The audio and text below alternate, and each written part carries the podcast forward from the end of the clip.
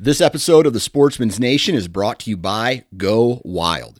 Go Wild is a social media platform designed for and by outdoorsmen. Go Wild is a place to connect with other outdoorsmen, find fishing and hunting tips and tactics, and you can even research and buy your gear. Join hundreds of thousands of other hunters, fishermen, and outdoorsmen and experience what this community is all about. Download it today at downloadgowild.com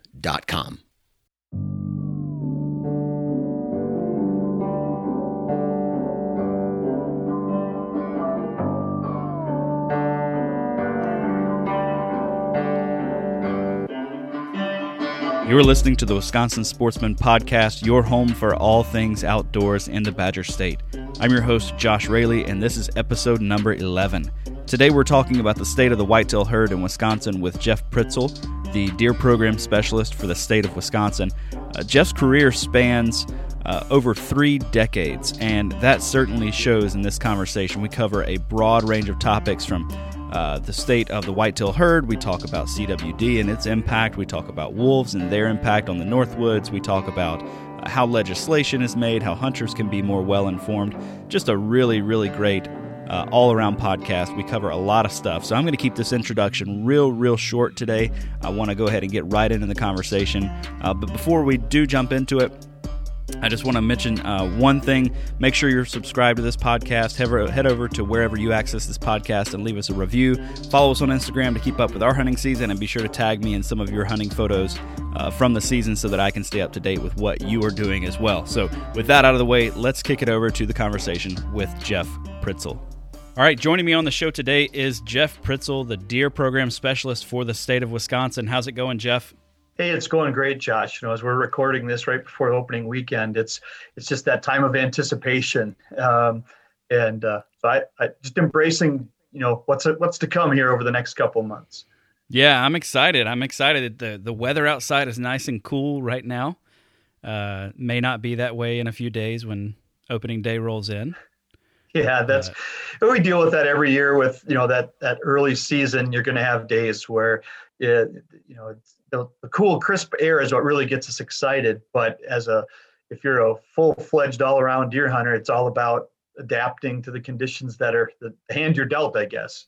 That's right. That's right. Hey, I'm I'm used to hunting in short sleeve shirts, shorts, and water shoes on occasion to try to get through the water of Louisiana. So uh, I think I can make it just fine up here. We'll see. We'll see. Well, yeah. Jeff, uh, the position that you hold uh, as Deer Program Specialist, uh, it's a bit of a new one for you, as we talked on the phone the other day. Tell me a bit about what you do and how you got to this position. Like, how did your career take the path that it has taken to get you to this point? Sure. Yeah. Thanks, Josh. Because yeah, it is kind of an unconventional move, I think, for a wildlife biologist at this point in time in my career. I've I've worked for the Wisconsin DNR for it'll be 30 years next month, actually, and I I was hired as a field biologist. Um, did that for the first half of my career in northeast Wisconsin, in Manitowoc, Kewaunee, and Door County. I was the field biologist and and dealt with uh, deer management issues at the county level then the second half of my career, I was the district supervisor for Northeast Wisconsin out of Green Bay. And what comes along with that is just elevated um, relationship in the deer world as I oversaw, you know, operations at the district level. But what really um, I think is a feature in Northeast Wisconsin and being in Green Bay, um, because of all of the opportunities we have up here, the the the regular news media world really embraces outdoor coverage. And being in Green Bay, we've got all four of the, the uh, major TV networks. And, and when hunting season rolls around, um, they want to cover it. And so I ended up being kind of the face of uh, deer hunting in Northeast Wisconsin just by virtue of my my location. I was not the deer program specialist for the state, um, but I did do it as an acting stint uh, on a couple of occasions uh, between um, you know previous you know state deer biologists and that you know the predecessor to me uh, Kevin Wallenfang was in this position for oh, about a decade. I don't know exactly what it was. And Kevin and I are good, close personal friends and have worked together for a long time. And so I, um, I just deer was always a part of what I was doing, and I really embraced the, the communication side of, of deer hunting and, and deer management. I, I, am careful not to describe myself as the state deer biologist. Um, that's the typical title, and, and as if I get lumped into a group with my counterparts throughout the Midwest or even nationally, you know, will be will be you know described as the state deer biologist. But I would contend that there's several really good deer biologists in Wisconsin that are far and away better scientists and deer ecologists and behaviorists, you know, than and population specialists than I am.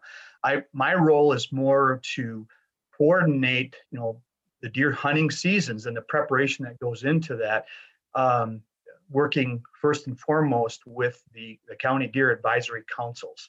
It's a it's still a relatively new program we have here in Wisconsin, but uh, I think we're seven years into it now. But every county in the state has an advisory council of stakeholders that plays a role in making the recommendation for what the fall hunting season is going to look like. So, um, again, I worked with that at a regional level for a long time, um, but now taking that experience that I have, I thought I wanted, I, I, I'd like to say I had a relative amount of success at it here in Northeast Wisconsin, and, and take that and expand it out, you know, on a statewide level and serve uh, the people of Wisconsin in that role, you know, for this next chapter in my career. Yeah, very good, very good. Yeah, so one of the things that I have really appreciated, you know, I'm a transplant. We talked about that on the phone. Uh, one of the things that I have so appreciated about the state of Wisconsin is uh, sort of the hunting heritage that comes along with it, the tradition that comes along with it. And as I was getting you on here on this uh, on the show as deer program specialist and as somebody who's been with the DNR for 30 years, right? Can you tell me a little bit about sort of how the uh, the hunting culture has evolved over over the time that you've seen and perhaps even before? Like like what have deer populations looked like throughout history? What has the culture looked like throughout history? What have uh, management efforts looked like throughout the history of wisconsin? Sure sure. I, I, love to because I, I, I love the subject myself. I'm a bit of a history buff and i really like looking back at you know where we came from to get to where we are now. And there's certain aspects of deer hunting that certainly fall into that category of history has a way of repeating itself. And sometimes we'll look at some of the issues we're dealing with today and some of the write ups that might be covering uh, a particular deer debate. And quite honestly, sometimes you could take the a description of the something we may have just gone through in the last couple of years and put it up against a similar news story covering deer hunting in 1947 and and you'll read about the same. So so that will certainly does speak to this this culture and this legacy and um, the strong hunting heritage that developed in Wisconsin I think was a combination of uh, opportunity that that if we think just about deer hunting, um, the opportunity that was created, which really ties back to the the, the great logging era of the late 1800s. And so we, we think of the first, uh, as we came in and we're, we're you know, Wisconsin is being settled, um, you know, by you know European ancestries that have moved in here that come from different parts of Europe, and there's there's a tie there as well. But the era of the great logging period, which really exploited the forest resources of the north, um, ended up creating an opportunity because as that forest, well, there, there was the, the, the removal of the, of the forest in, in a very aggressive way, followed by the drought uh, period of the 1930s, which just supported a, or created the opportunity for a lot of wildfires on the landscape because there was all this slash and fuel. And so we had a lot of wildfires. So then move ahead from there in the 1940s and the ability and the organization to suppress the wildfires, along with a, a bit of a um, weather change that that took us out of that drought, drought cycle, allowed the forest to recover. And so now you've got this landscape of young forest on the lands that obviously if you follow in your you know deer deer management um, deer tend to do better in a young forest than an old forest and they do better on the edge and, and all that type of stuff so things were just set up for a, a real um, boom in in deer numbers hmm. and then you combine that with um, the end of world war ii and a, a whole bunch of wisconsinites that that are coming home with a new familiarity with uh, with firearms, you know, from the training that they had as in, in the service, and and now are in a situation of, hmm, well, now you know, what else could I do with this, you know, Remington Springfield or whatever, you know, type of a rifle that they've uh, got become familiar with, and the idea of being able to go up north and take advantage of what people are hearing about is great deer hunting, um, which really centered was based on these logging camps that turned into deer camps, hmm. and um, and that's really where it got started. And and I think part of it also um, in Wisconsin we have a real strong um, German ethnic ethnic heritage. You know, from our that's my ancestry, and and there's a strong hunting culture. You know, in Germany that I think you know was expressed then here in Wisconsin and, and other areas of the country, of course. But that really created a, a, perfect combination of opportunity and interest and, and training. And so we just went through this a number of decades of this um, the heritage of the up north deer camp in Wisconsin. And so that's hmm. really what was driving it, it uh, in the 40s, 50s, 60s, and, and, and 70s. And then um, we saw landscape or land uses and changed, landscapes change, and where deer were had been pretty much extirpated from the southern half of the state, um, that flipped. And uh, as we started to manage the land in a way that that wasn't quite as I guess you'd describe it as abusive. Um, natural landscapes, you know, started to recover, and deer came along with it. And so now, and this is when I say now as if it's new for the last 30 years, um, deer have really flourished in the southern half of the state. Um, and again a creature of the edge, a, a very adaptable um, animal that can take advantage of a lot of different situations. And so now we've got um, opportunities statewide. And whenever we talk about deer hunting in Wisconsin, it really does have to get divided up into two. Then there's kind of two separate stories going on, and that is the deer hunting of, of the forested regions and then the farmland region. And, and we divide the state up into four zones, two of which are the northern and central forest, and then there's the central and southern farmland zones. And, and they really have their own separate paths um, um, and different opportunities. Hmm. Yeah, so I want to I want to step back just a second because I want to hear a little bit more about something that you mentioned. I'm I'm I make my home in the southern half of the state in one of the southern farmland zones, and you mentioned that uh, practices changed in the south and sort of a resurgence of deer numbers came back. Can you tell me a little bit about sort of how, like, what were some of the practices that were changed from a management perspective um, sure. to to increase that? Yeah. Well, and when I'm thinking about it, the, the deer management is, is probably incidental to just the land use changes as far as when, you know, our early agricultural history in Wisconsin was was wheat farming.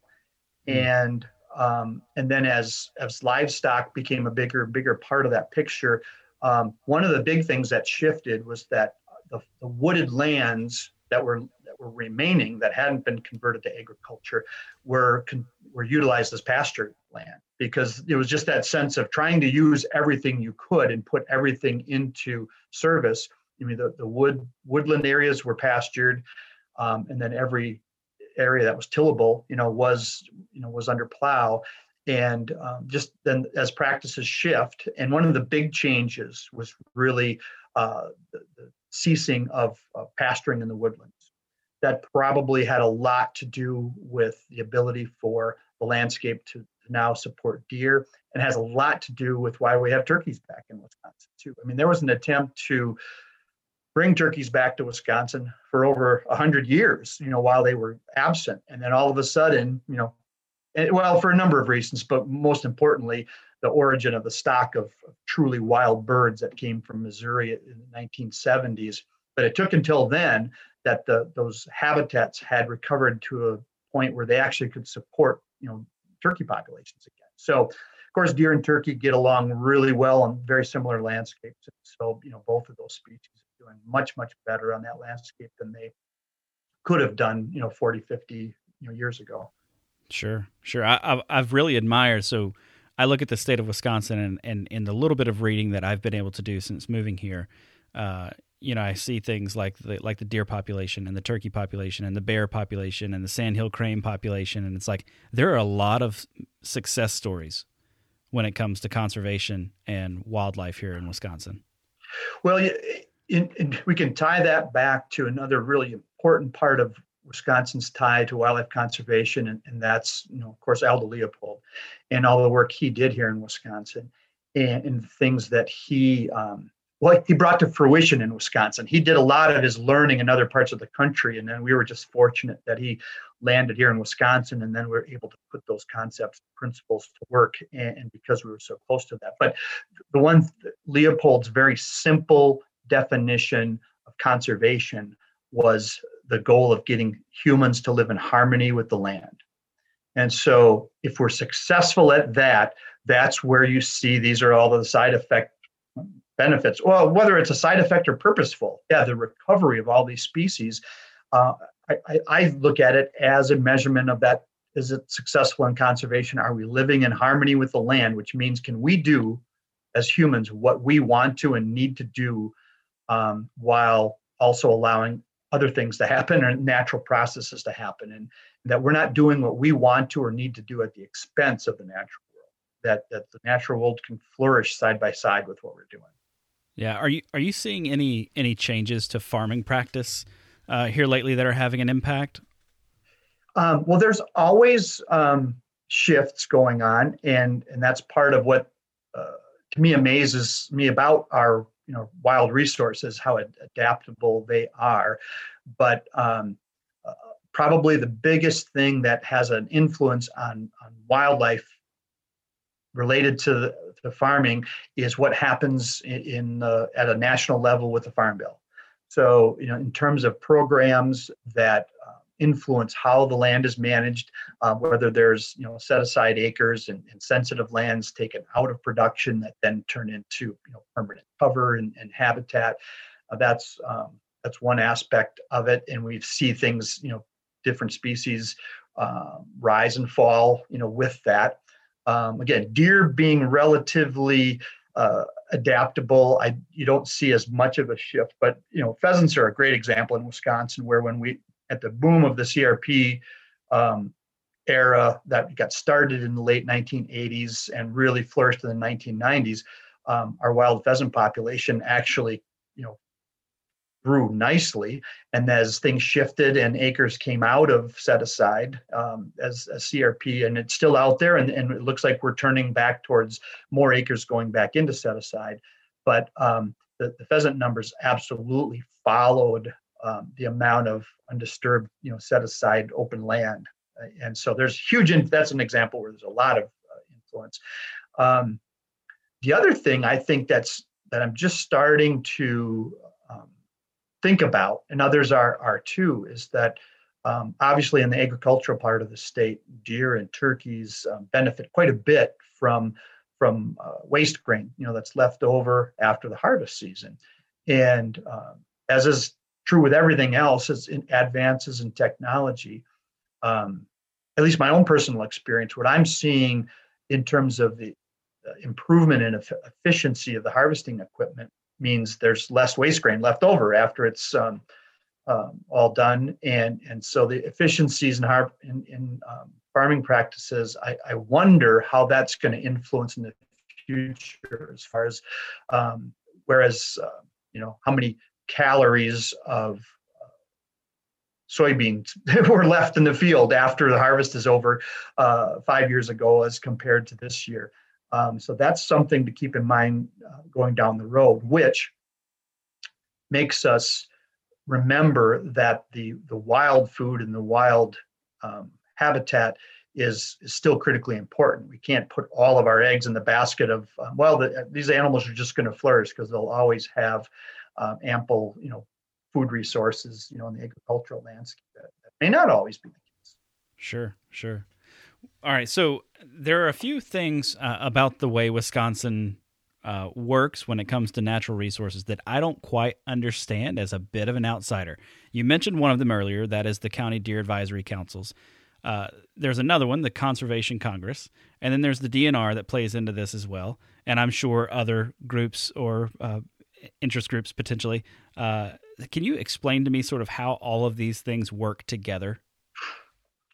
Sure. Um, so, on paper, anyhow, the, the, nuts and bolts of it are that the, the Wisconsin Conservation Congress was created, um, again, an initiative that Aldo Leopold and some others started, recognizing that to truly have conservation working and be embraced by the citizenry, uh, they have to have be directly plugged in and directly engaged, and their um, enlightenment of the issues needs to be raised to where they are are willingly um, going along with the agency. In other words, that if that as much as we in the in the agencies, uh, and I have the opportunity to have a job like I do because of the work that you know Leopold got started with with game management um, he actually was not a very big fan of government-led wildlife conservation. You know, he always he understood that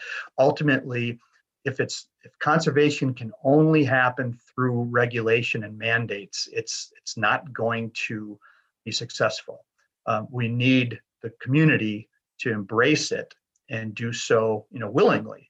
And so, in one way of connecting the community uh, to the decision making process was the creation of the Conservation Congress. And it's unique to Wisconsin. There, there may be other states that have a similar type process set up, but I still believe we're the only state that actually has uh, a Conservation Congress.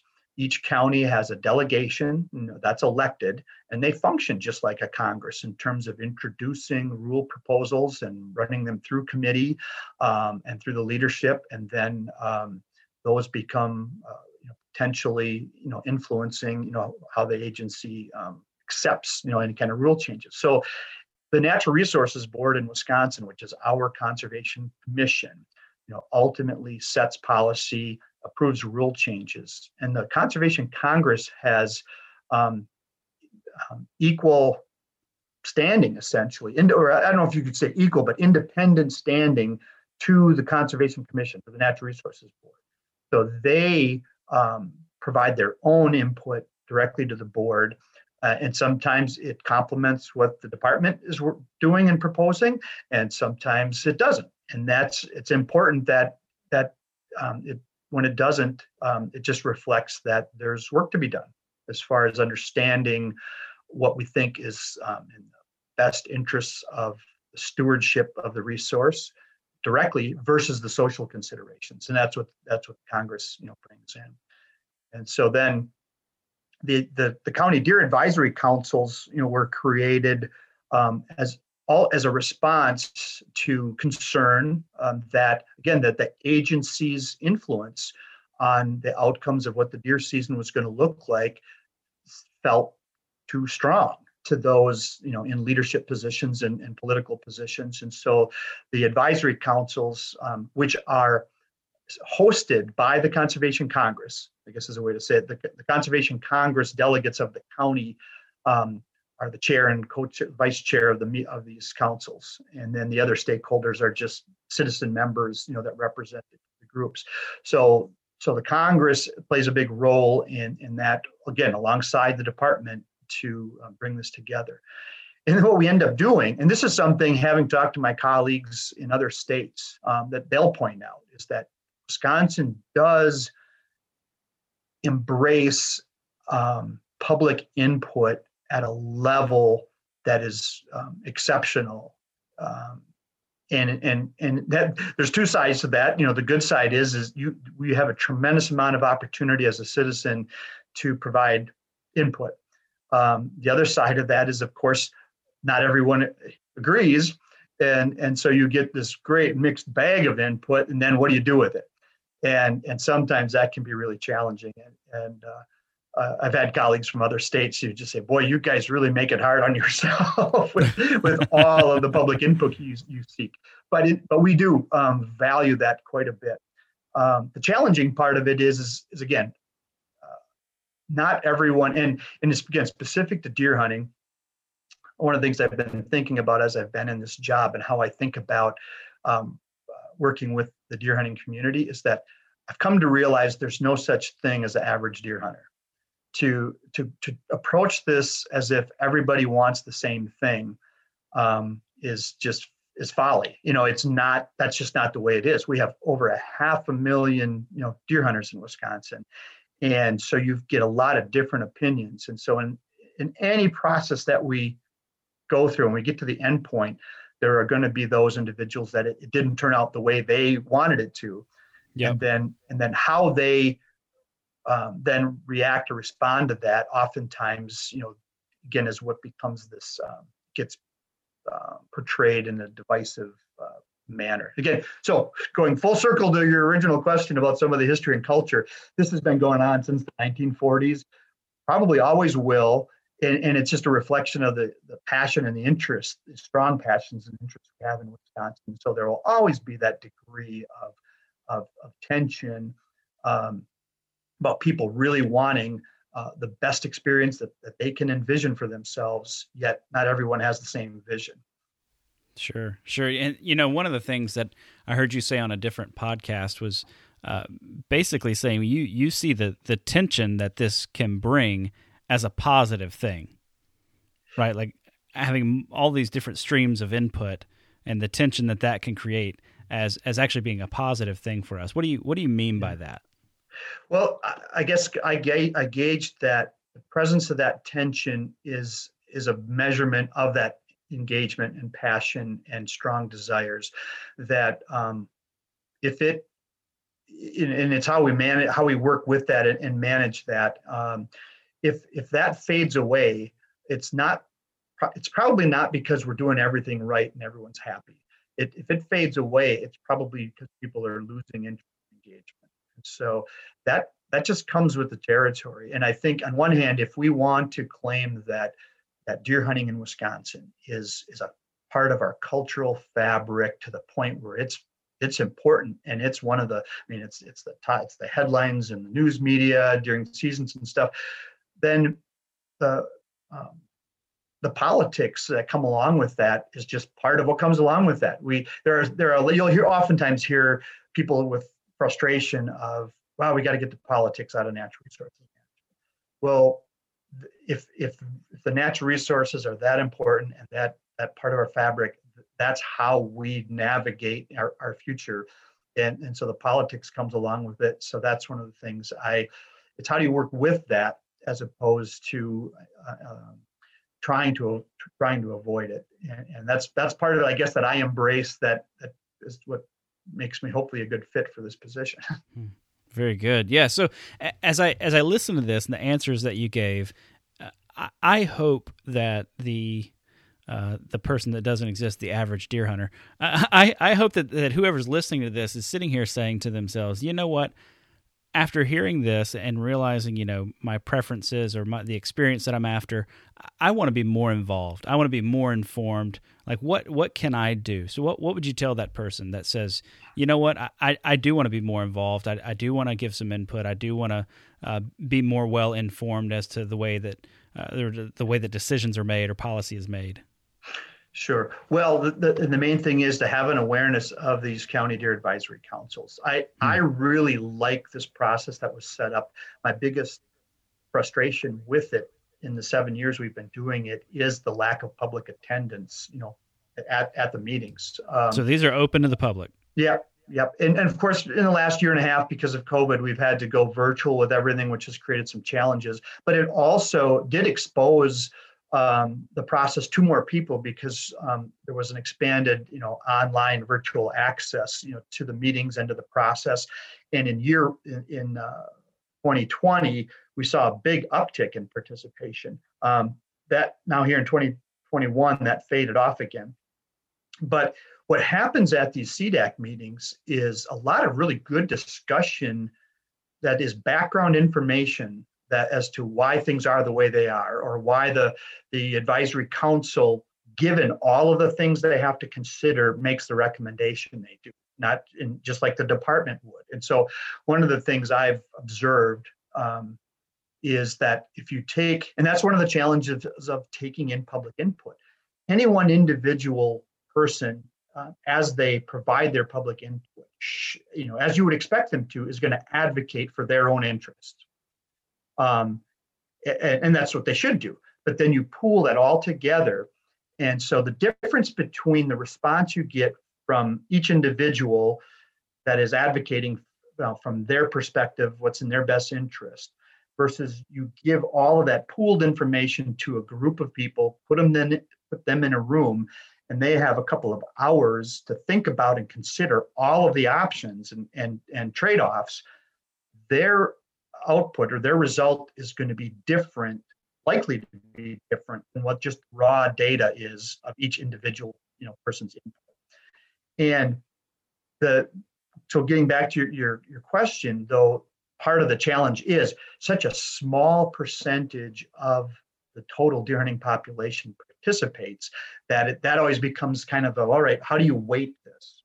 Uh, because you've got, um, in many cases, you know, less than 1% of the deer hunting population, you know, participating. But that's the same with, with any democratic public process of, of you know it's a it's a balance of well the, those that show up are the ones that get to call the shots or have the influence.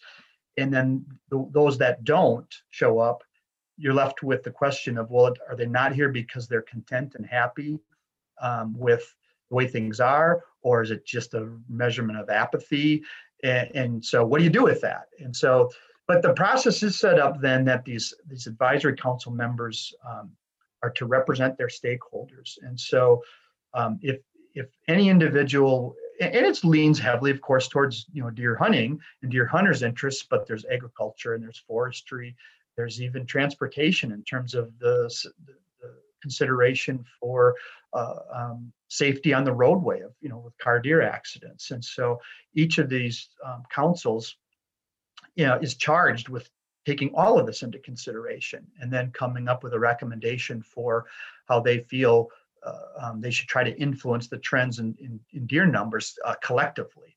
And um, so, by all means, I think people that um, participate in the meetings, you know, then do have come away with it with a greater understanding of, oh, this is what all goes into this, you know, behind the scenes. And uh, the more people that do appreciate that, the more um, they can then go into their hunting season.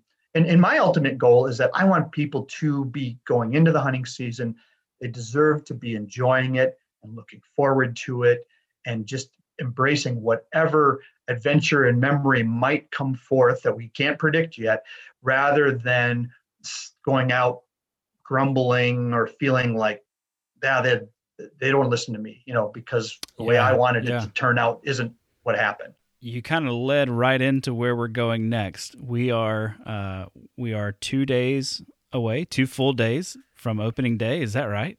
Yeah. We're we're yeah. real close.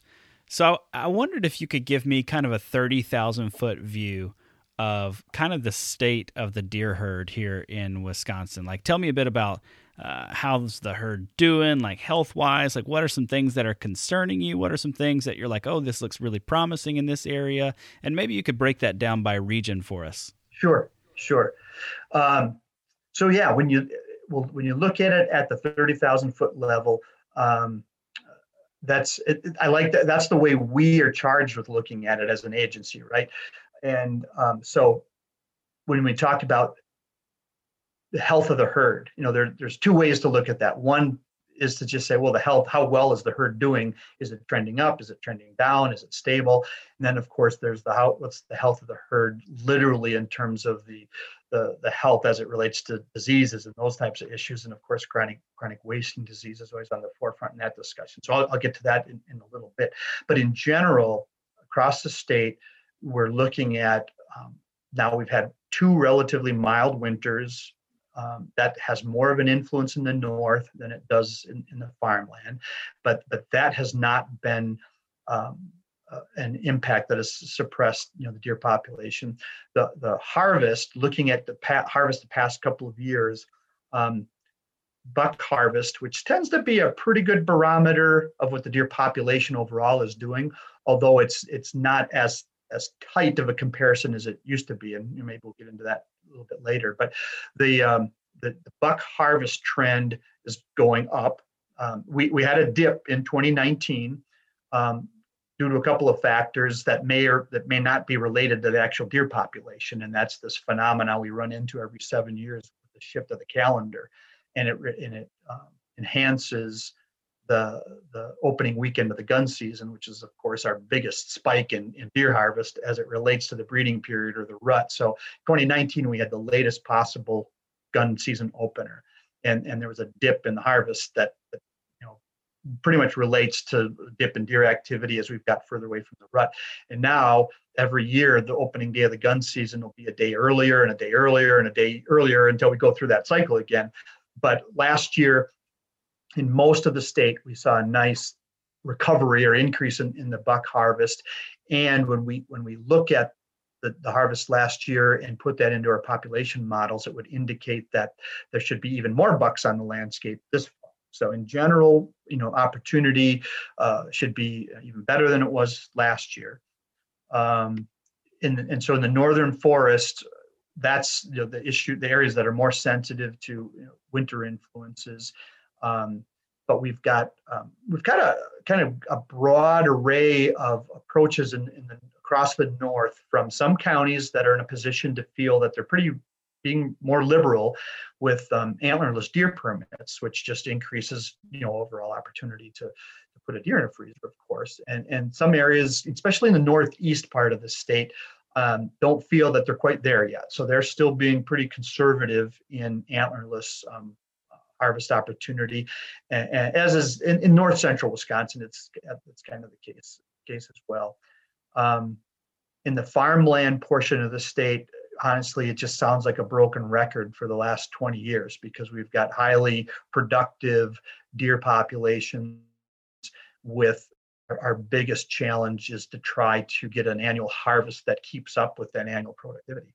Um, and so we have more counties this year in the farmland that are participating in the extended hunting opportunities, the late season, um, the, the holiday hunt between Christmas and New Year's, which is a, an antlerless firearm season, and then the January extension uh, of archery and crossbow hunting through the end of January. More counties are are participating in that than ever before. But that's at the end of the deer season. We're talking at the beginning up here right now, and um, so in general, I just look at all the arrows are pointing in the right direction.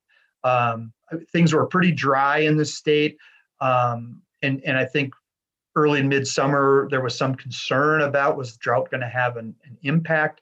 Um, it in Wisconsin, we're not like the western states where uh, drought really is going to have an impact on, let's say, for example, fawn survival, you know, literally, you know, the deer population. We've got just you know, enough water resources that that rarely, if ever, becomes an issue in a state like Wisconsin. But the dry condition certainly does influence the vegetation state. And so where we're at with agricultural, you know, crop harvest cycles, natural food sources, um, things are looking pretty good. I mean, I, agricultural practices, I think, are on schedule. Hearing a lot of reports of, of good acorn crops. Um, acorns dropping early this year, and so that's something folks need to be considering. That um, right now, uh, which is not often the case, I think, of at least in my neck of the woods, that that the deer are going to be uh, keying in on acorns this early in the season. But that certainly seems to be the case in some parts of the state. So um, I think again, all the arrows I think are pointing towards uh, a real optimistic deer season this year. Excellent. So what what then have we seen? So things are looking up for for 2021 deer season. Um, what have we seen regarding license sales and hunter participation over the last couple of years? I know uh, there was a sort of a boom with 2020. Is that right? Uh, and license sales. Yeah, just like everything else, you know, we have that that COVID effect. Um, we got a bump. Not so much in deer license sales as a percentage compared to some of the other things, but that's just a, a factor of our sales are so high to begin with. And we're talking about, you know, 600 plus thousand individuals purchasing over 800,000 licenses. And so it takes a lot of uh, people, you know, adding to that to, to make much of a percentage change. So where you might have heard that, you know, this, you know, you know, participation of this or that bumped up 10% or 15%. I think in, in, in deer hunting in Wisconsin, I think we got about a maybe a 3% bump at most, but that's a lot when, when you're talking about those, those kind of numbers. Um, the, now, whether we'll see this year whether that sustains or not, and that's a big discussion that's been going on in the world of R3 across the board, whether it's hunting or fishing or whatnot, is is is how do we uh, retain that bump that happened last year?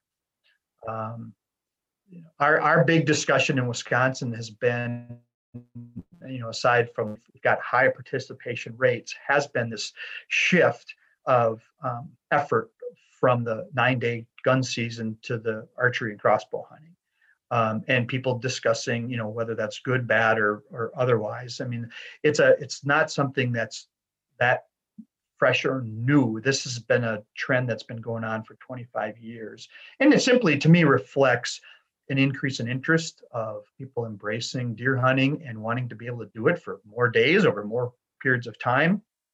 And um, so we're we've been seeing this this increase in uh, both vertical bow and now we're uh, you know I'm five six years into you know the crossbow opportunity. And again that's not something that's unique to wisconsin. That's you know been across the country other than you know there's a few states out there that maybe still really are separating you know that opportunity you know crossbow from vertical bow. But um, we're um, we are seeing um, more effort more 100 days and more deer you know being harvested with archery equipment as opposed to you know firearm equipment.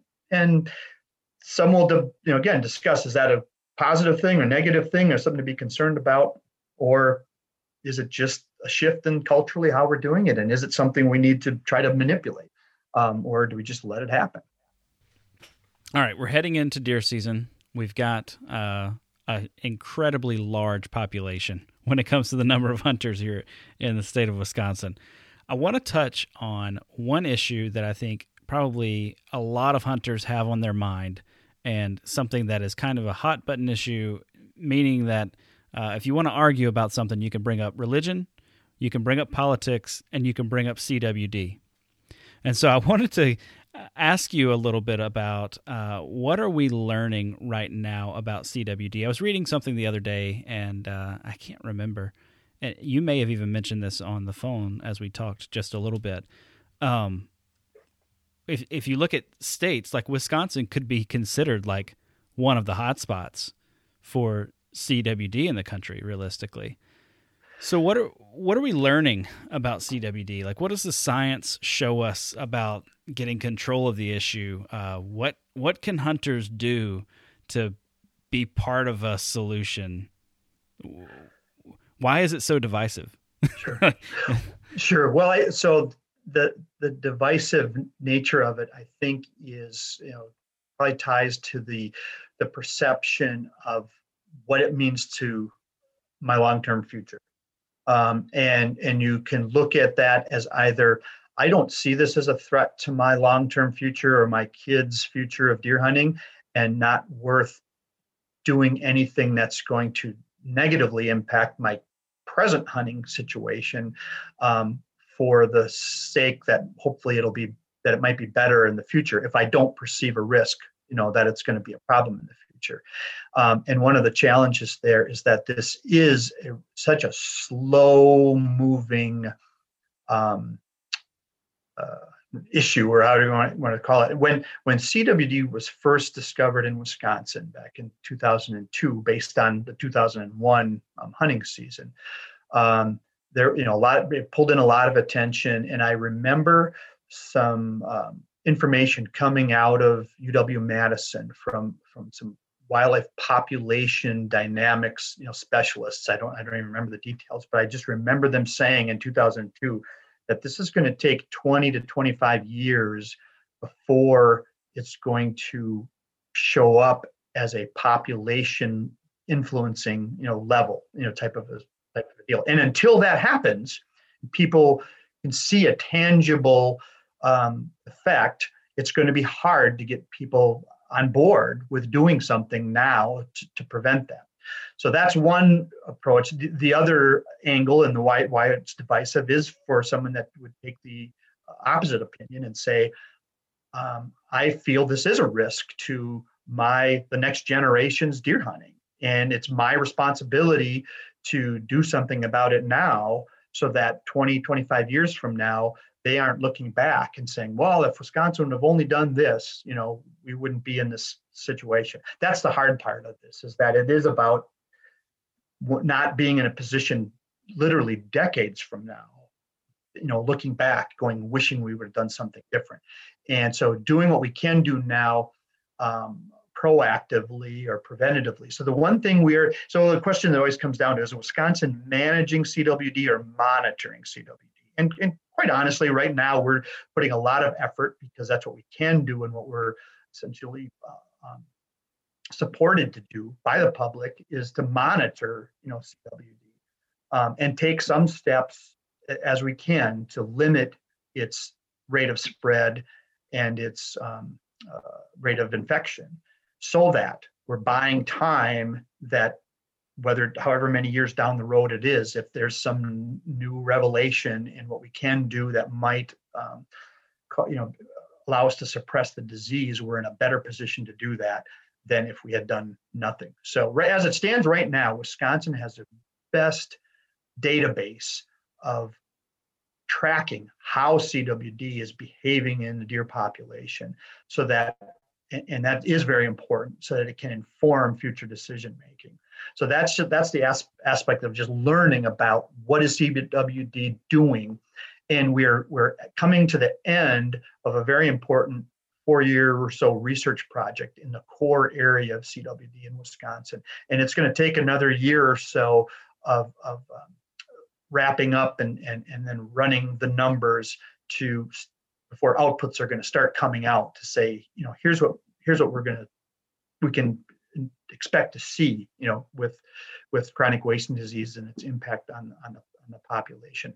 Um, but we're starting, so we're almost 20 years in in that core area, right? So, and we're just starting to see potentially um, as I talked to some landowners in that area, uh, recognition of that, you know, the way we've been approaching our deer management for the past 10 years or so, or 15 years, is just that. It's a way of the past. It's not the way of our future. We've got to change how we go about, you know, doing doing our our how we approach, whether it's um, a, you know buck age class management or those types of things. It just changes how you how you think about it for sure.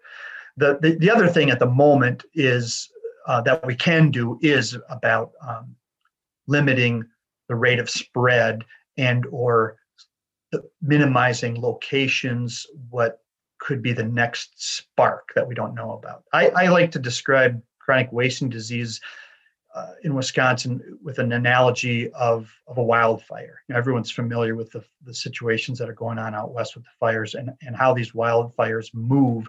It, there's the, the head of the fire that just creeps, you know, forward.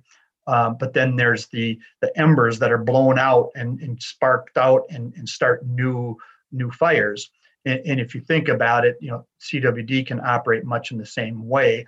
And so one of the things we really can try to do is manage those sparks um, by catching them as soon as they they hit, and uh, more importantly, minimizing the chance that if a spark did the disease agent inadvertently gets introduced to a new area that it can catch you know and turn and turn into something. So the way i think about that is um, and i talk about that with some of these cdacs in northeast wisconsin that have really high deer densities and fortunately don't have chronic wasting disease. Um, I try to liken it to looking at deer as the fuel, um, as in if they're pine needles, um, as it relates to sparks.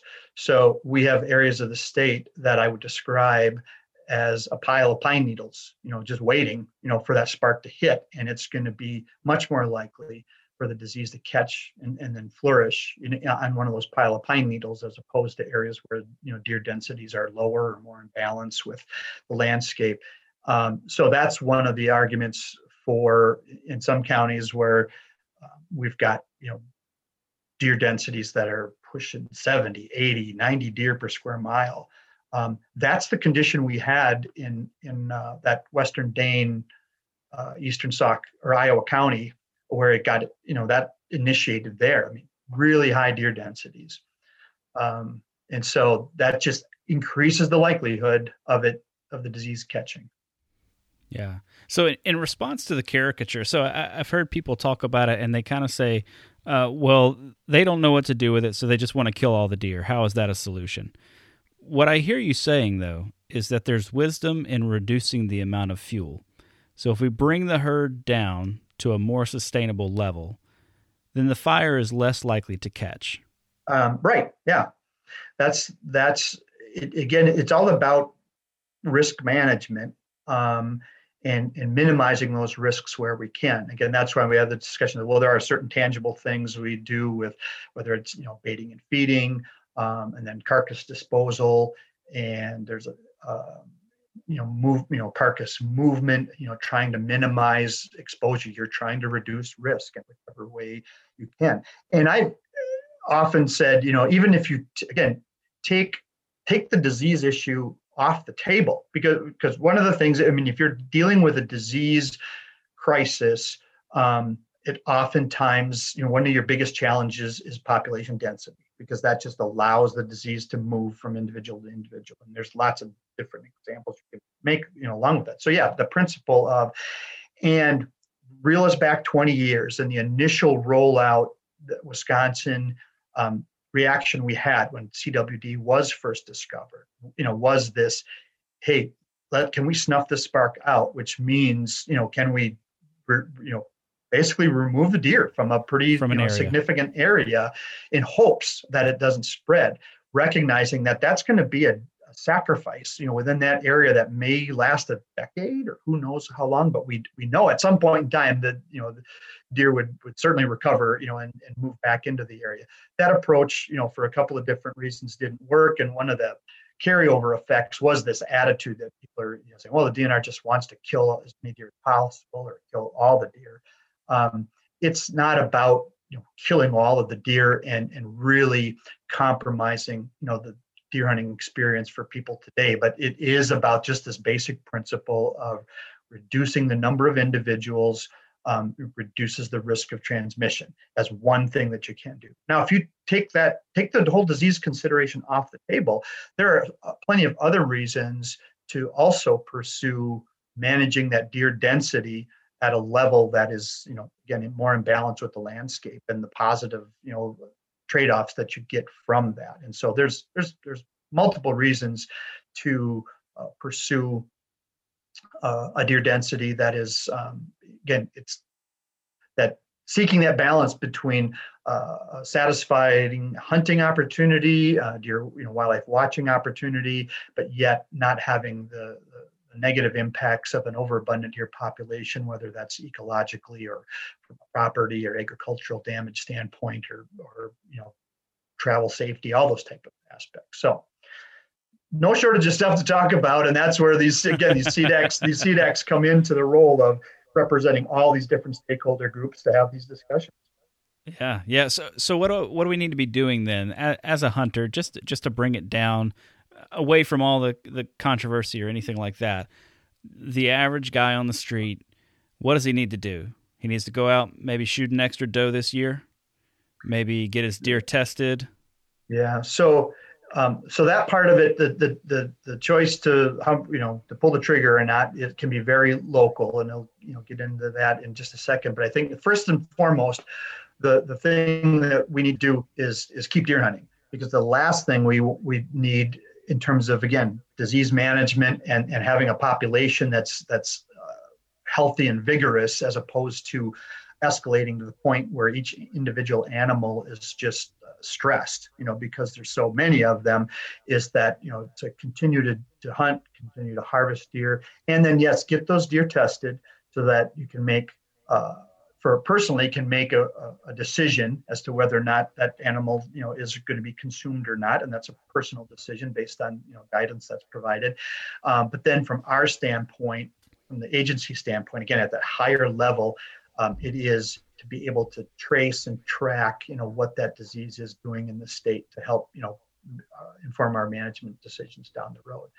But you touched on that that, that, that the eternal challenge of deer management is always talking about as a matter of scale. You know, when they when I talk about deer management, it's at the county-wide level or maybe even larger. But from the deer hunter's perspective, that scale comes down to maybe only 40 acres or you know mm. the size of a farm or, or, or a township. And so what I describe as the condition or the situation at the county-wide level or the unit level oftentimes isn't mirrored at each local level. And so we always will run into situations where, uh, you know, certain individuals on their chunk of land that they're connected to have an experience that does not is not reflected by what they're hearing us talk about at a larger scale. And it's understandable mm-hmm. that then they are going to push back and say, well, that's not the way it is in my my place.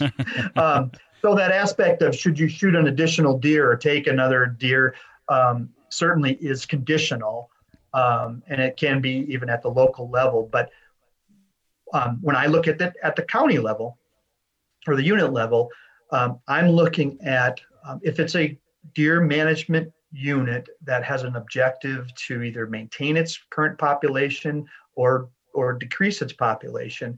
Um, that is accomplished by our harvest ratio um, of what I, what I mean by that is, is the ratio of harvest between bucks and antlerless deer. And so we've been tracking that for a long time and have the ability to to basically look at for, for how many every buck that you know dies at the hand of hunters um, in that unit how many antlerless deer. And so we can come up w- within the county uh, kind of a general benchmark of you know if we want the population to do X, either grow, be stable, or, or decline, um, we need to address that antlerless harvest ratio. And oftentimes in the farmland, you know, we're looking at wanting to have a two to one ratio. In other words, for every buck that gets harvested, um, two antlerless deer should get harvested. And we mm. very rarely hit that mark. Um, so yeah, there's always the opportunity in, um, in, in much of the, the, state where we have um, population objectives to stabilize or, or decrease the population to probably take more antlerless deer than we than we have been. What do people need to be doing uh, at from the time of the kill? I, I hear you say that you know there's um, obviously get your deer tested. Then what happens next with the meat if the deer is positive? That's a personal decision. Um, what do people need to be aware of? let's say they've harvested a deer uh, and they're going to dispose of the carcass, do they need to be careful in the way that they handle it? Do they need to be careful in the way that they dispose of it? Yeah, one of the easiest ways we can prevent inadvertently introducing the disease agent to a new area is to not take the, the, the waste or the remains after butchering a deer and, and just putting it out on, on the back 40. Um, and that has been a common practice and and it's and in many cases a fulfilling practice i've always felt that taking the the parts of the animal that i couldn't utilize and putting them back out in the natural world to be recycled you know back into nature was an important part of the process it felt wrong to me to toss that into the waste into the garbage into the dumpster um, that thinking has changed, you know, because of chronic wasting disease. Where on one hand, I thought I was doing better by the natural world to return the, the remains, you know, to nature, that now I might be actually, you know, introducing a risk. And so that needle has has moved to where the, the responsible thing to do is to you know, make sure that those waste products do go into the waste stream. So that's you've seen over the last couple of years an enhancement in that message, uh, growth and the opportunity to dispose of deer waste, you know, properly with the placement, strategic placement of dumpsters, um, not through the entire deer season. Um, really keyed in on the gun season because that's when the highest volume is generated, of course, and to have a dumpster that is receiving, you know, animal parts this time of the year when the temperature is what it is just is not going to work either. So for for us early season archers um, and really throughout the archery and crossbow season leading up to the gun season, you're on your own to, to do that, but uh, making sure that that uh, the, the, animal waste you know gets landfilled. Um, and, and I mean another option is is to on your own is to bury it, but to do that properly is a pretty significant effort. Um, and it's probably easier to find a way to get it into the landfill systems. All right, so we'll we'll leave behind the uh, the controversial topic of CWD, and we'll move on to something that uh, is not controversial at all. I want to talk about wolves up north. I, uh, I figured there was a trick in that. uh, all right, bring it on. One of the things that I have loved so growing up, um, my dad uh, hunted in Michigan, and I grew up hearing of his stories of of going up to the hunting camp, right, and and sort of that strong deer hunting tradition, something like I had never seen before growing up in Alabama. Um, and then I, I move up here to Wisconsin, and they have much the same thing uh, as Michigan. This strong deer camp uh, tradition. Everyone heads north to the deer woods, and uh, one as someone who hunts in the south i i kind of just kindly remind people like you know there's deer everywhere down here right like you, you know you don't have to drive for three hours they're in your front yard uh, but one of the one of the things that they have talked about here lately is the sort of um, the decline of what they saw as the glory days of hunting in the North Woods. They talk about times when there were more deer. They talk about times when the hunting was better, and they are really pointing at uh, the reintroduction of the wolf. And so, tell me a bit about uh, what's the impact the wolf population is having, and uh, what's what's your take on all of that? Sure. Yeah, I, I can give you a couple of observations that I, to hopefully help kind of put it in in perspective. And um, so we we talked about this earlier, just in terms of the history of, of deer hunting in Wisconsin and that that period of time in the north where it was just it was the place to be. Um, but that was a window in time that was created, you know, because of certain conditions that allowed the North Woods to be prime deer habitat, if you want to describe it that, in terms of the ability to support higher deer densities. You know, that that was a window, and that window um, really isn't there anymore on a permanent basis. Now we it can it can be recreated and it is recreated on localized levels as it relates to how the forest is being managed in terms of timber harvest or or even in some cases today you know uh, a wildfire that might affect an area locally and might enhance the habitat you know long term for deer but but overall the the carrying capacity of the north um, isn't what it was um, back in the, the heyday. Um, we get windows of opportunity for the deer herd to rebound or erupt, as, as Leopold would put it, when we get some mild winters or some successive mild winters. But the history that we've seen over the over the last number of decades is that, that those eruptions are not sustainable. Um, they're they're going to run until the next you know, you know severe winter comes. But then there's there are these other factors you know that that have changed over time. So let's talk about wolves and and predation in, in general and it's where it fits in, in all of this. And so um, again they're going back to us tracking the deer herds through the information that the hunters give us um, through the hunting harvest and the ability then to use that harvest those harvest numbers to to um, recreate what the deer population was before the hunting season and then after the hunting season. What we what we can do with that is assign to each deer management unit a growth rate, an expected, you know, this herd grows at this level. And that growth rate is driv- driven by the, the carrying capacity or the potential for the annual productivity in, in the form of fawns to survive to be adult deer. And that growth rate and survival of fawns in the north or in the forested parts of the state is not what it is in the farmland. Never has been. Well, never has been. It, uh, you know, it was probably at its peak again decades ago. But so, for example, you know, the, fawn in the north has about half the chance of a fawn in the farmland to make it, you know, to to adulthood. And so the the first thought is, well, well, there's your problem um, if we could change that, if we could increase that fawn's survival rate to match what happens in southern Wisconsin, well, wouldn't that solve all of our issues?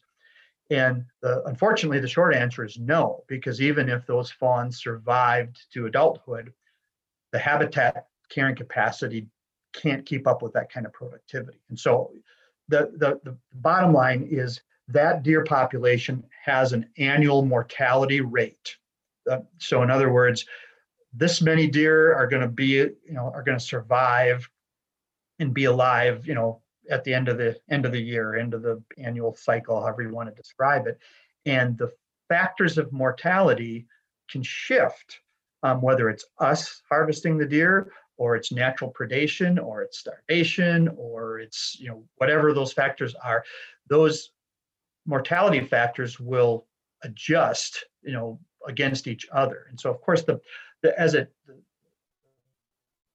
the um, approach when it comes to thinking about natural predation uh, on that deer population is well that part of the mortality formula is cutting into my opportunity, you know, to have it be, you know, human um, through the course of course of hunting.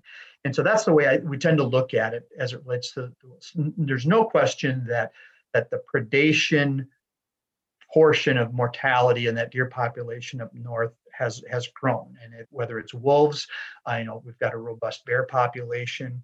Um, you know, a lot of all of the the, the predators are doing you know better now than they did you know decades ago. Um, we had this, we think about this period of time again when it was this peak in deer numbers up north post World War II was was also you know we it was a period of time where wolves were extirpated from the landscape of Wisconsin. We essentially we had a pretty narrow window of time when wolves did not exist in Wisconsin, basically the mid 1950s to the mid 1970s, um, where there was essentially no wolves in Wisconsin um, they started, you know, working their way back in in the 1970s under, you know, new protections and new attitudes, you know, towards tolerance of, of wolves. And, of course, that tolerance right now is a full spectrum of across the board from hate them, we don't want any of them, to you know, shouldn't harm any of them, and the more the merrier, and then everything in between, which is what makes this complicated and controversial, of course.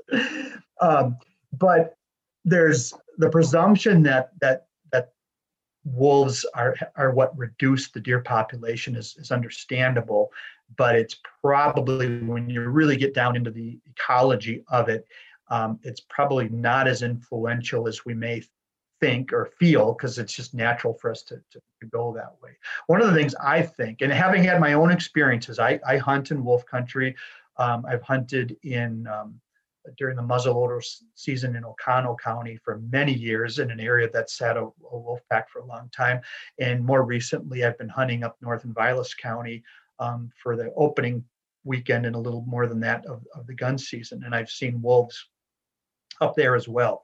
Um, what happens, you know, hunters gauge their hunting experience based on deer sightability as much as whether they fill their tag or not right? So when when they don't see as many deer per day of effort or hour of effort as they did at one time, that's the gauge of well, they're the, deer hunting isn't as good as it was back then when I used to see more deer. Um, what my experience has been with hunting deer in wolf country is that it not so much that it necessarily re- reduces the deer population um, to, as much as it changes deer behavior. Uh, deer are much okay. more wary, um, change their movement cycles. And, and, that, from my experience in Oconto County, where we could kind of tell, you know, a wolf pack has a really large home range. So they may be on one side of their, you know, 50 or 100 square mile territory. And the deer know that. Uh, you know, they can sense, you know, that well, there hasn't been any, there has or hasn't been any fresh wolf scent in this. Just like as they adapt to us and our hunting pressure, they uh, um, they're going to change their behavior. And so we've seen, and this is an area that's got a high deer density. You know, where I, am at in Oconto County, in, in the southern part of Oconto County, but we've seen pretty dramatic difference in our deer sightings per hour of effort that seem to correlate with the years where the wolf pack is on our side of their home range or the other side of their home range. So, in other words, when we see wolf sign, we hear wolves. The, the, when we see the deer, they are um, much more uh, businesslike about their. I mean, they're, they're they're going from their they're going from their bedding area to their feeding area pronto, uh, quickly, and not messing around and on high alert. Whereas in other years, they seem to be more casual, wandering, you know, you know, picking around here and there. And um, I, I, I, certainly think that wolf presence can suppress, you know, deer sightings per hour of effort, which can be interpreted as the deer are gone. Um, they've just um, changed their behavior. Yeah, so so they're they're responding to a wolf, much like they respond to hunting pressure from sure, us, right? Sure. So they're they're possibly moving deep, hanging closer to cover uh, during daylight hours, that sort of thing. And uh, so maybe what's uh, what's called for there is a, a, shift in your hunting tactics. If you know you've got wolves in the area, so maybe you're hunting tighter to bedding. Is that? Yeah, or or you take the good years with the bad years. when, um, and and so then that that gets down to where uh, you know a lot of folks have felt that boy, it's just you know, it's been bad year after bad year after bad year um, mm-hmm. in terms of what I'm seeing for deer. And so the but the, the hunt again you know the hunt in the north is different than it was um, no doubt about that. Um, there's hunters that go north to seek that solitude to seek the reality that i've got square miles of land myself. And i'm glad that, that that that's the that's a situation and so it's not that, but but what has happened for a number of reasons you going back to that that idea of what the what the historical or the traditional deer camp once was maybe isn't anymore because it used to be uh, you know 20 members and then it was down to 12 and then it's down to you know and some of the camps you know have have, have faded away. And there's part of that is simply the demographic shift of of the hunting you know population um, but that I guess my my my main thought there and my message is to the northern Wisconsin deer hunter, which I consider myself one of, that we deserve to look forward to um, deer hunting, you know, up north, and it's a mindset, you know, as to what you're going to expect. I mean, I, I go up north um, fully realizing that I might see two, maybe three deer over the course. You know, a couple of deer a day is might be about it. As opposed to if I stay home, like you were saying, I I I, I you know, can probably feel much more comfortable or confident that I'm going to see more deer. But I'm pursuing an experience up there. That part of that experience, you know, I I know going into it isn't that I'm going to see 20 deer. Um, sure. And and there's plenty of people that are still that are still um, embracing that and and uh, seeking that experience. I think we've covered that pretty well. Thanks for thanks for going into those two topics, CWD and and wolves. I know uh, those are hot button issues for some guys, and then uh, some guys probably don't want to talk about them a lot. So thanks for thanks for going down that road with me for a bit. Is there anything else from a from a deer um, a deer herd or hunting season perspective that you wanted to cover that we haven't gotten to?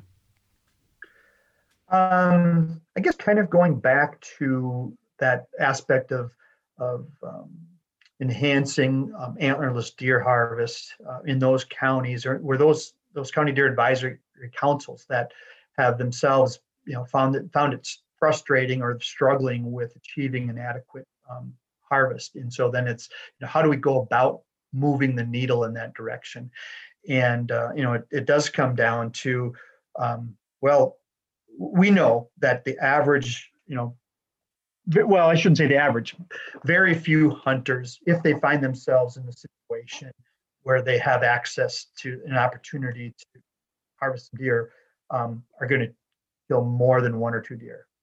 Um, and in some of these counties, they've got um, heck six, seven, ten antlerless tags in their pocket. And so the, the perception becomes again, well, the department well, must just want everyone to kill all the deer because they're giving out so many, you know, permits. Um, so just to keep in mind, we we know up front, and we do not expect that all of those permits are going to be, you know, utilized. There's there's success rates on those that we have a history of, and and the and in some cases, these county advisory councils find that maybe their best marketing tool to um, carry that message to hunters to say, hey, it's okay. We'd like you to you know take more, take an extra antlerless deer, is to is to bump up that number of permits. But what they know and what we all what we know is that um, you're not going to effectively influence that harvest on a countywide basis or unit-wide basis with a handful of hunters shooting six deer. You know, if you think about that, even if it, if it's a county and there's 10 guys that that really went at it and shot six deer each, you know, you've, you've you took 60 deer out of the population.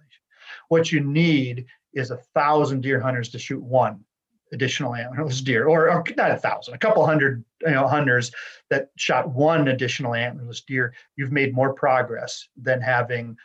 So fo- focusing on the, the, the image of a couple of people filling five or six tags um, really isn't what's playing out out there. Oftentimes, I'll hear uh, concern or resistance from one group or one landowner that may be I'm not going to shoot any antlerless deer because I'm my neighbor's got six tags and I'm afraid they're going to shoot you know too many. So I'm going to make up for that by not.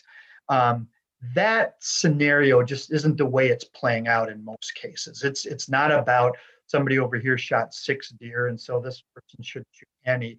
It's just getting uh, a whole bunch of people maybe to take one more antlerless deer and that's how you're going to influence that harvest rate of again getting closer to two antlerless deer for every buck that was taken. And and the so then the next thing you run up against is yeah, but I don't need another deer. Um, you know, we're not going to shoot something that our family can't use. And so um, that's why for a long time we've had in place, you know, a very a structured um, venison donation program. But then in addition to that, a lot of that happens just behind the scenes.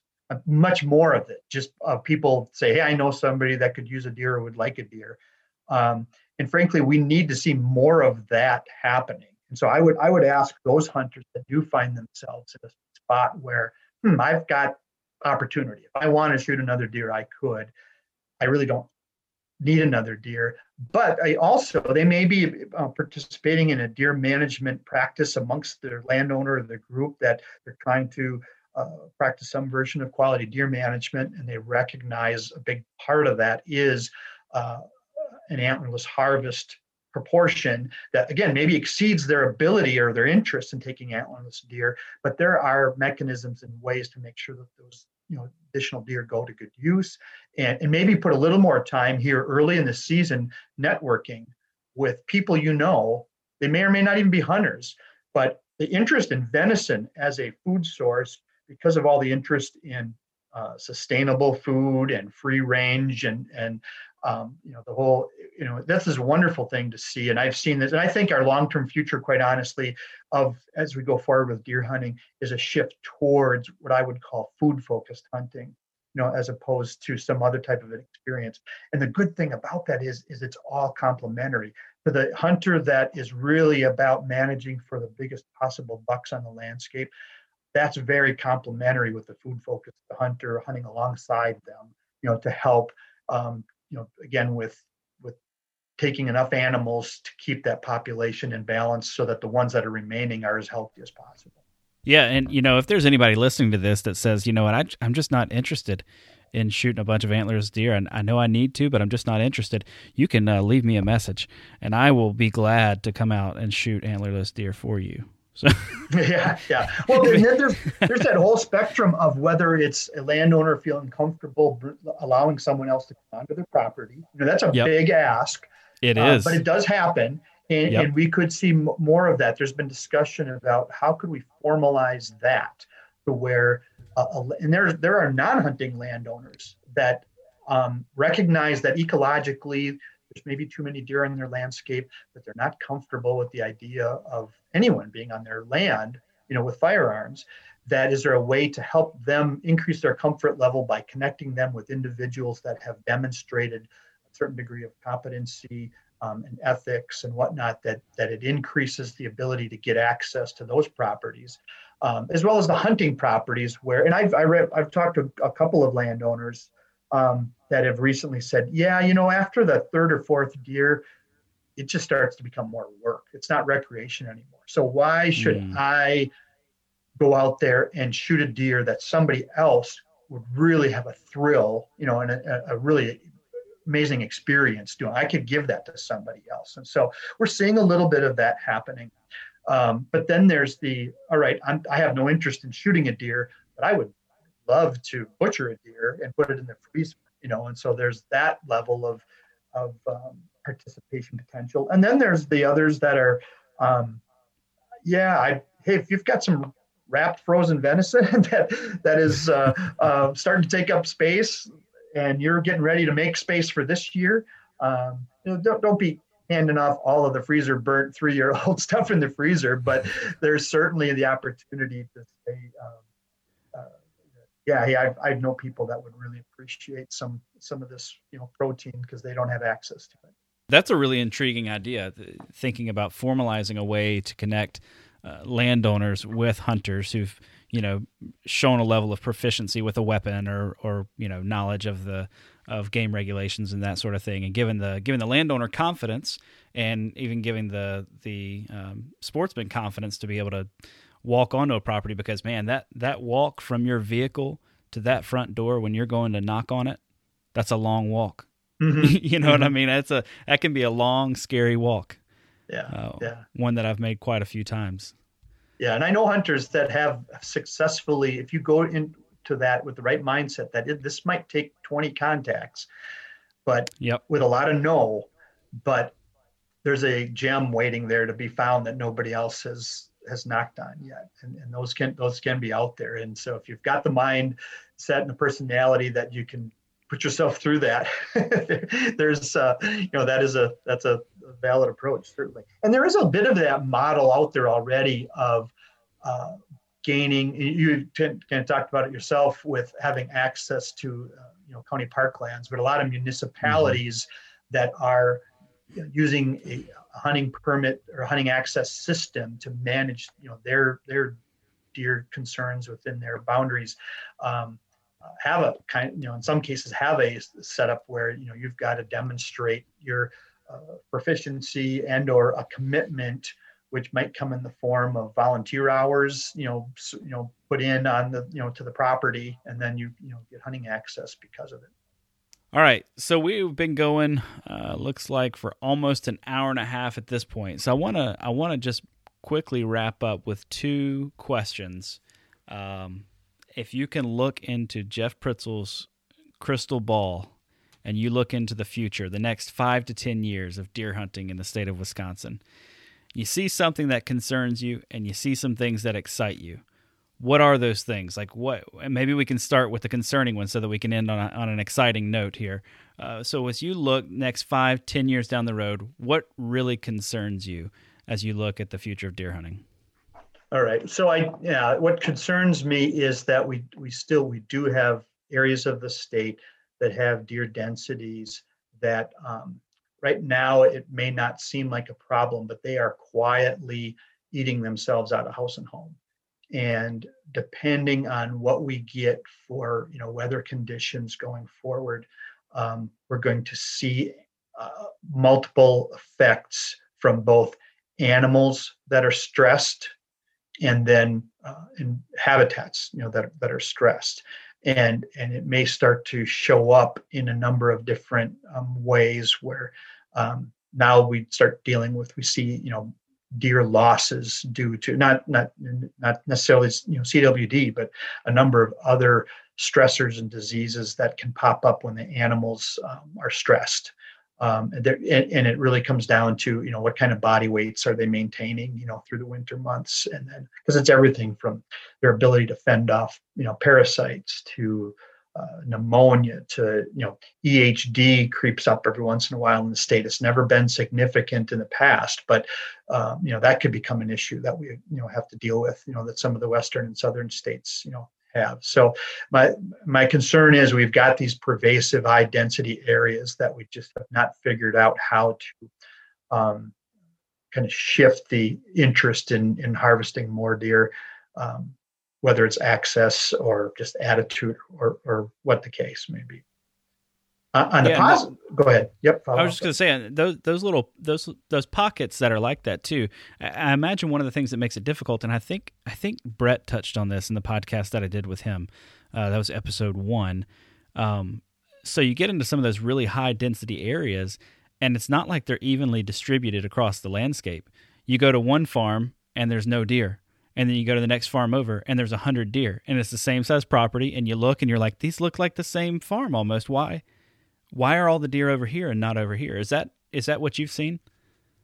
Right. Yeah. I mean that can be uh, the the issue. And and there's there's things that yeah you it may not be evident or there may be things if you really get into it and you can say oh, okay well this makes sense. This is why they're they're all over there. But yeah this un, uneven distribution of animals um, has, always been an issue, um, but it, it, probably you know tends to get um, uh, even more challenging. Um, there are areas of what I guess you'd consider deer sanctuary, you know, that pop up on the landscape that are either intentional or unintentional, and it's those it's that the proliferation of these. Uh, um, deer refugia, I guess, is, is oftentimes what is confounding our, the ability to um, get a more even distribution of uh, not necessarily animals, but but harvest, um, because it, it just leads to the animals being, um, you know, concentrated in areas where there isn't access to them.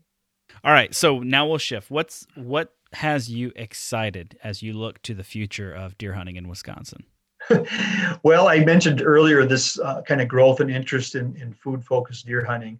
And one of the things that excites me now is how I see people with great enthusiasm sharing pictures of their um, meals and pictures and recipes with the same kind of enthusiasm that they might share a, a grip and grin picture with you know you know those will always still be there of course but but people really getting excited about um, the attitude of or the the idea that this you know the the trophy i'm really pursuing is that is that blade roast in the in the cast iron or or the uh, backstrap on the grill and and, and embracing that um, because that's really to me showing the ultimate you know respect for the animal and the whole experience and, and really cherishing and treasuring what what we get from the experience when we are successful and then sharing that bounty with those that aren't successful um, as, as, well to me is I, I, just see that activity growing. And and I, I think that's nothing but good for the future yeah yeah. All right so now just real practical are you going to be out this weekend Honestly, I'd have to say I probably will will will wait for the weather to cool down a little bit. Oh, I, uh, I uh, now I might wake up inspired, but um, as I think we maybe were talking before we started recording, but the mosquitoes in my area are just horrible right now. Oh, and, oh yeah. Uh, um, so it takes a little bit off of the the idea of, of sitting out there, but um, I I took a deer a, a doe opening morning about three years ago. Um, and so I, and, and I, that was really kind of a, neat experience. It was kind of a surprise. It was one of those, I'm just going because it's opening day and I don't really expect anything to happen. But um, everything fell into place just because I was out there. And so I have had some positive experiences on opening weekend. So I'll, um, uh, I, I, know I'll be thinking about it Friday night. honestly, I'll be watching that watching that weather, and and if uh, maybe first thing in the morning, if it's going to be cool, um, I'll, I'll, give it a try. But uh, I did take a, a, deer in September last year, and I do like that idea of having one in the freezer, you know, early in the season. So if it's not this weekend, um, it, it will be in the coming weeks. Yeah, well, maybe you just get up early enough to make the game time decision. You know, that way you don't have to decide Friday night. Yeah. You just get up real early Saturday morning and say, okay, are we going or not? So, well, very good. Jeff, thanks for your time. I really appreciate the conversation, your willingness to come on, and uh, also to chat with me off air just a bit and, uh, you know, let me get to know you and things that you do. Appreciate all the hard work that you put in. Uh, good luck to you this season. I hope you get one and uh, we'll have to have you back on maybe at the end when some of the numbers start to come out. Maybe you can run us through what what that looks like from uh, harvest data and that sort of stuff. Yeah, no, I'd be happy to. I, that's one of the things I really like about this is interpreting the and, and making the explanations. And when questions come up, well, you know, why do they do it this way, or, or what does what does this mean? Um, I, I, hope I can help, you know, just broaden the uh, appreciation of that, which then you know gives people a little bit more to carry with them, you know, on their own experience. And so I think uh, I, I wish you and everybody else the best this fall as as well. And I appreciate what you're doing in promoting uh, really um, uh, getting the most out of the opportunities we have here in Wisconsin because we are blessed with um, great Absolutely. opportunities here. And, and to me, um, the opportunity to connect people with those experiences and, and have them is is really what it's uh, what it's all about for us. That's right. That's right. All right. Well, thanks, Jeff. Appreciate your time. Okay, Josh. Take care. And that's all for this week's episode. Many thanks to all of you who tune into this podcast week after week. Please share this episode with other outdoorsmen and outdoors women. That's the best way for us to grow this podcast and keep on doing what we are doing. Until next time, make sure you get outside and enjoy the incredible resource that is ours as Wisconsin sportsmen.